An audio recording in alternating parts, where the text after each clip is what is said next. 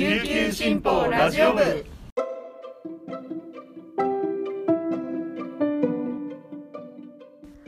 おはようございます。沖縄から届ける声の長官、琉球新報ラジオ部です。2022年1月17日月曜日、本日のパーソナリティはデジタル推進局の玉木恵里子が担当します。今日の那覇の予報は曇り時々雨、最低気温14度、最高気温16度となっています。えー昨日よりも3度から4度、えー気温が低くなっています。えー寒い朝となっています。まあ皆さん、えー体調には十分気をつけてください。あったかい格好で今日は外出してください。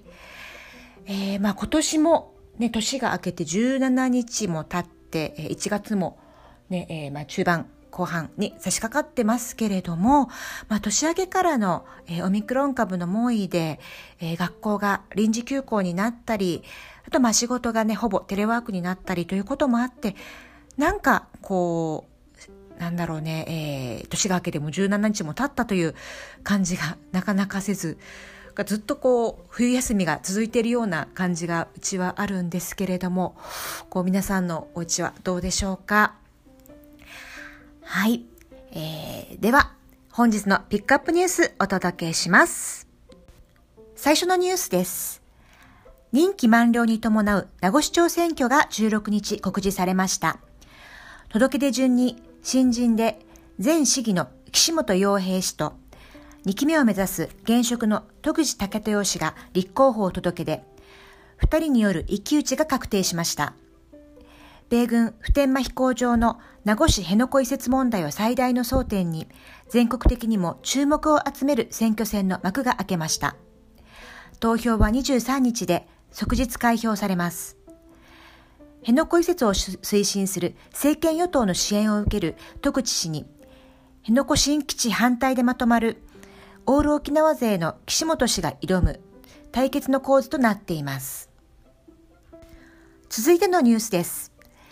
県は16日、新たに10歳未満から90代の1226人が新型コロナウイルスに感染したと発表しました。先週日曜日の9日と比べ307人少なくなっています。前の週の同じ曜日を下回るのはおよそ1ヶ月ぶりですが、県の糸数通る医療機関は、減少に生じた、減少に転じたという判断は難しい。もう少し数字を見なければならないと慎重な見解を示しました。米軍関係の感染者は269人で、所属はすべて確認中です。重点医療機関の欠勤者は21病院で685人でした。医療機関の逼迫を受け、厚生労働省は17日から看護師9人を県内に派遣します。派遣先は県立中部病院4人、県立北部病院5人。また、県内の PCR 検査能力が需要に追いついていない状況を受け、県は学校 PCR の検体を県外機関で検査する考えを明らかにしました。最後のニュースです。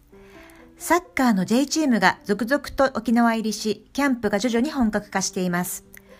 16日には J1 北海道コンサドーレ札幌が近町のグラウンドで本格的なトレーニングを指導させ、午前と午後に2時間ほど汗を流しました。気温は19度、時には日差しも照りつける格好のキャンプ日和となり、選手は選手はストレッチやフィジカルトレーニング、ボールを使った動きで体をほぐしました。県内で新型コロナウイルスの感染が拡大していることから、練習は一般非公開となりました。元日本代表で FC 琉球にも所属した小野伸二も元気な姿を見せ、リラックスした様子でボールを蹴り込んでいました。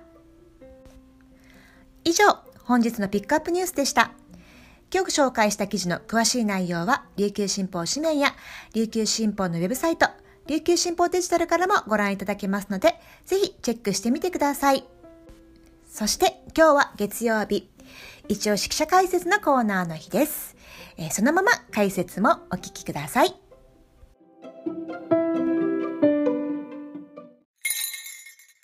琉球新報読者は無料って CM 読者じゃない私にはいいことないのでしょうかというメールが来ていましたが、安心してください。スマホ、パソコンでサクッと読めちゃう琉球新報デジタル。あなたにもおすすめしたい理由がちゃんとあるんです。詳しくは新報デジタルで検索。ここからは記者のおすすめ記事を紹介する一押し記者解説のコーナーです。パーソナリティはデジタル推進局デジタル編集グループの毛田代七瀬が担当します。そして今回の解説部員は、中部報道グループの荒垣若菜記者です。どうぞよろしくお願いします。よろしくお願いします。はい。また、この配信はビデオ会議システム Zoom を使って収録しています。オンラインでのやり取りとなりますので、お聞き苦しい点もあるかと思いますが、ご了承ください。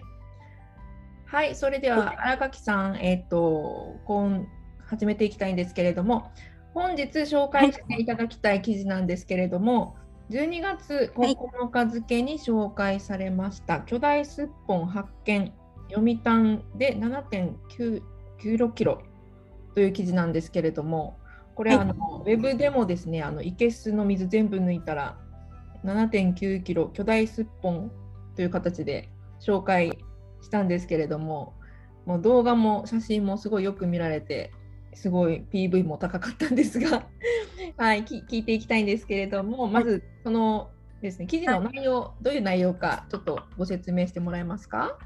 もう本当見出しそのままであの7.9キロの 日本一かもしれない巨大すっぽんがあの発見されたっていうそれ以上ないんですけど。それ以上でも以下でもない。そうなんです。あのあの、えっと、あの野生の野生のとかその川とかではなくてオキハムさんの養殖からっていうことですよね。はい。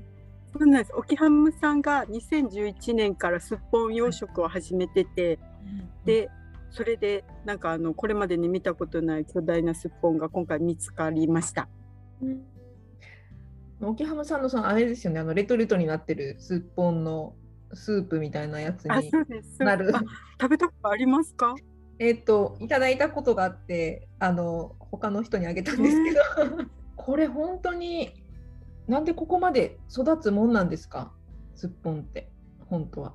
それがなんかこのすっぽん担当の方もわからないらしくって、なんか一応親ガメでもともとなんかあのー、2年前に4キロぐらいの個体がいたっていうことでこれこれが2年間のあの歳月を経て今回の7点、うん、あ2倍ぐらいの大きさになったんじゃないかっていうことなんですけど、うんうんうん、あでも4キロ以上なんか相当大きいらしくて、はいはい、だからでも8キロは信じられない大きさって言ってました。これも本当に写真大迫力ですよね。このふ普段の普通の大きさのと比べてこんなに大きくそうなんです。かね。そうまた写真が上手だから、写真が上手だから。カメラマンが上手だからあ写真。映えて。そうですね、はい、とあれですねでっかいですね。しかも可愛いんですよ意外と。えー、なんかすっぽんっても食らいついたら離れないから噛まれたら危険とかずっとね言われますけどどうなんですか？あそんな可愛いんですか？多分あれなんていうんですね。なんかあれはくちばしなのかなんか首がビヨンって伸びて。本当か可愛かったです意外と。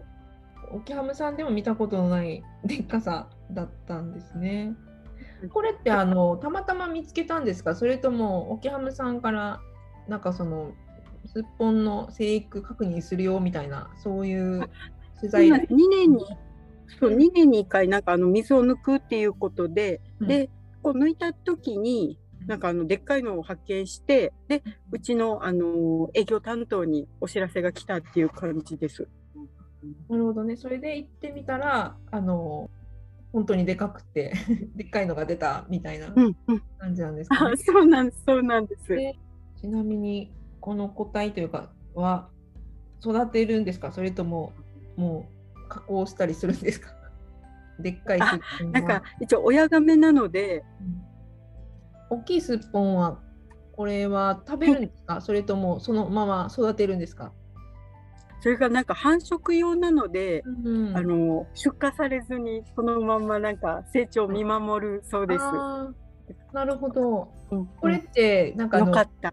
いいですね。あの記事に載ったことで見てみたいっていう人もいるんじゃないかなと思うんですけど、本当に見せたりはしない？そうそう多分オキハムさんがあのこっそりかわい可愛がっていく感じで、お外の人には見せれないと思います。なるほどなるほど。なんかねそういう声もあるんじゃないかなと思って、まあ、見てたんですけどそう。ですよね。記事の反響とかどうでした？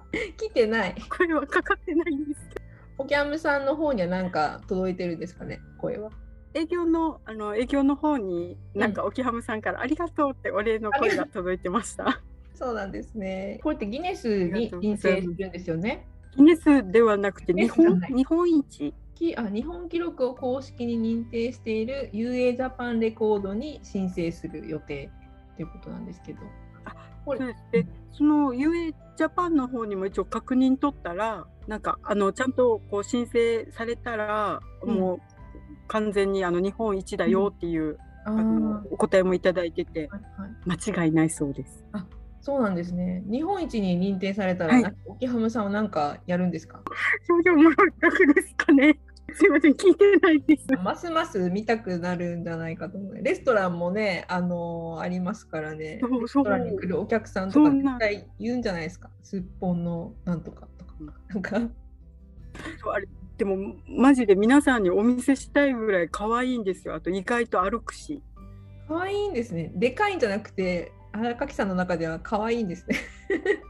か可愛い顔も顔も可愛いし、なんですかね。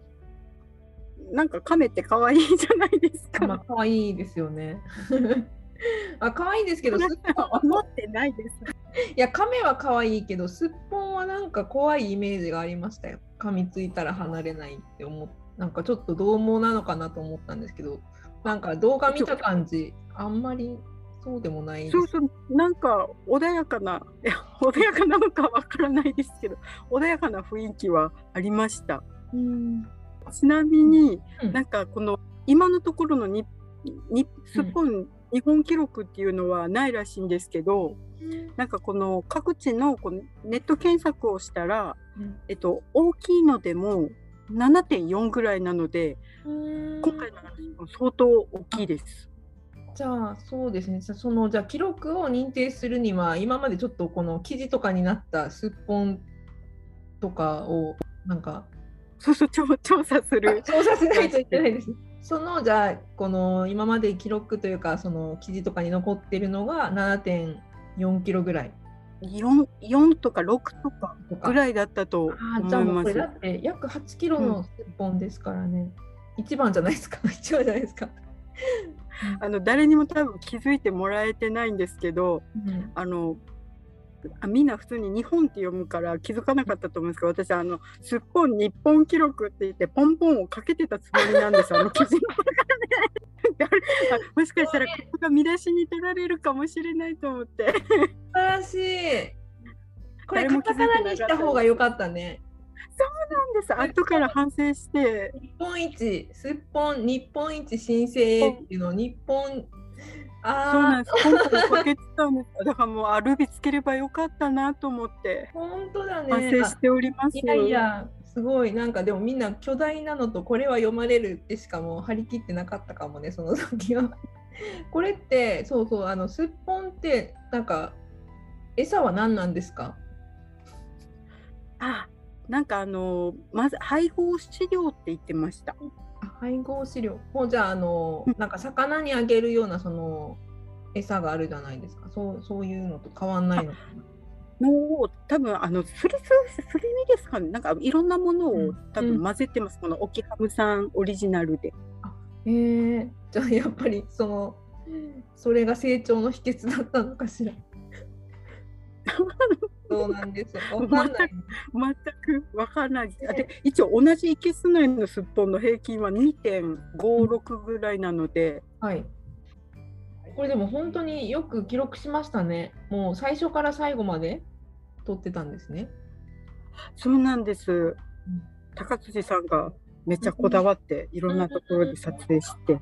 うんうんでもこういう機会ってやっぱ2年に1回だとやっぱりなかなかないですからね。そうなんです。本当貴重な体験を、そこそこをなんか見る機会もないので、ありがたかったです。出材自体も。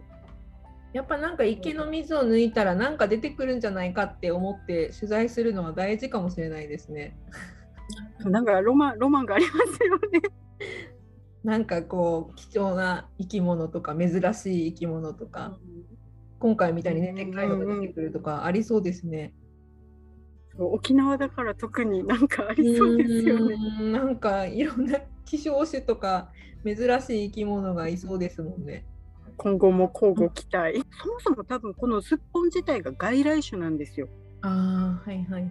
うんうんうん外で川とかで見かけるのはじゃあやっぱどっかから逃げ出したりとかそうですペペットでなんかあのペットで飼ったりしちゃってる、やつだと思います。沖浜さんのこの養殖池にはすっぽんは何匹ぐらいいるんですか？読谷のこの沖ハムでは1万7000匹で元部でもやってて元部では5万3000飼ってます。えー、そうめっちゃ飼ってるんです沖ハムさん。すごい。こんなになんかすっぽんのそのすっぽん汁とかって需要があるんですか、私も食べたことないんですけど、うん。なんか県外にうん。多分多く出して、うん。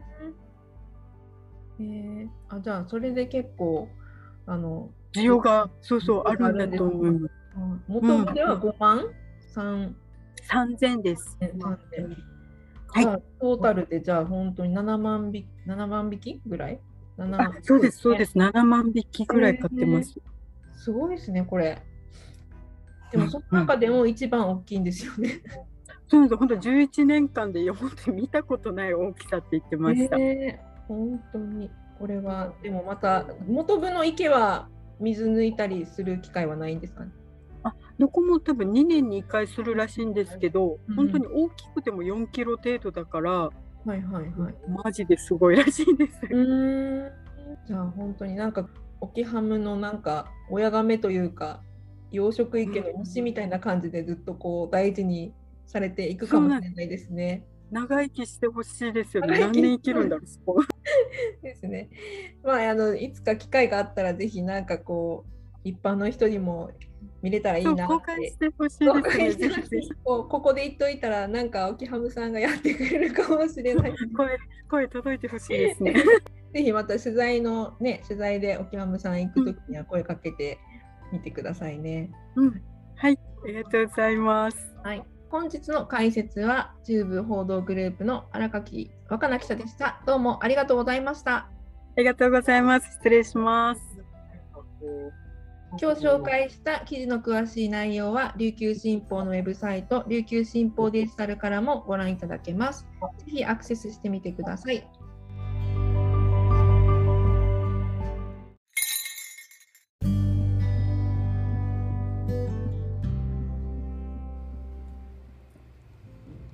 さん本日の一押し記者解説いかがだったでしょうか？いけすの水全部抜いたら7.9キロ巨大すっぽん。日本一新生へ沖ハム養殖場という記事をご紹介しました巨大なすっぽん本当にでかいとしか言いようがなかったですねすいませんそれ以上何を聞いていいのかわからなくなりましたが荒垣記者も楽しんで取材している様子が伝わったのではないかと思いますはい、巨大な親亀ということでなんだか繁殖池の主というか守り神みたいですね。2年に一度水を抜くということですので2年後また生きていたらどれくらいに成長しているんでしょうか。楽しみです。公開される機会があれば一度は見てみたいと思いました。はいそれでは今日一日皆さんに素敵なことが起こりますように今日も頑張っていきましょう。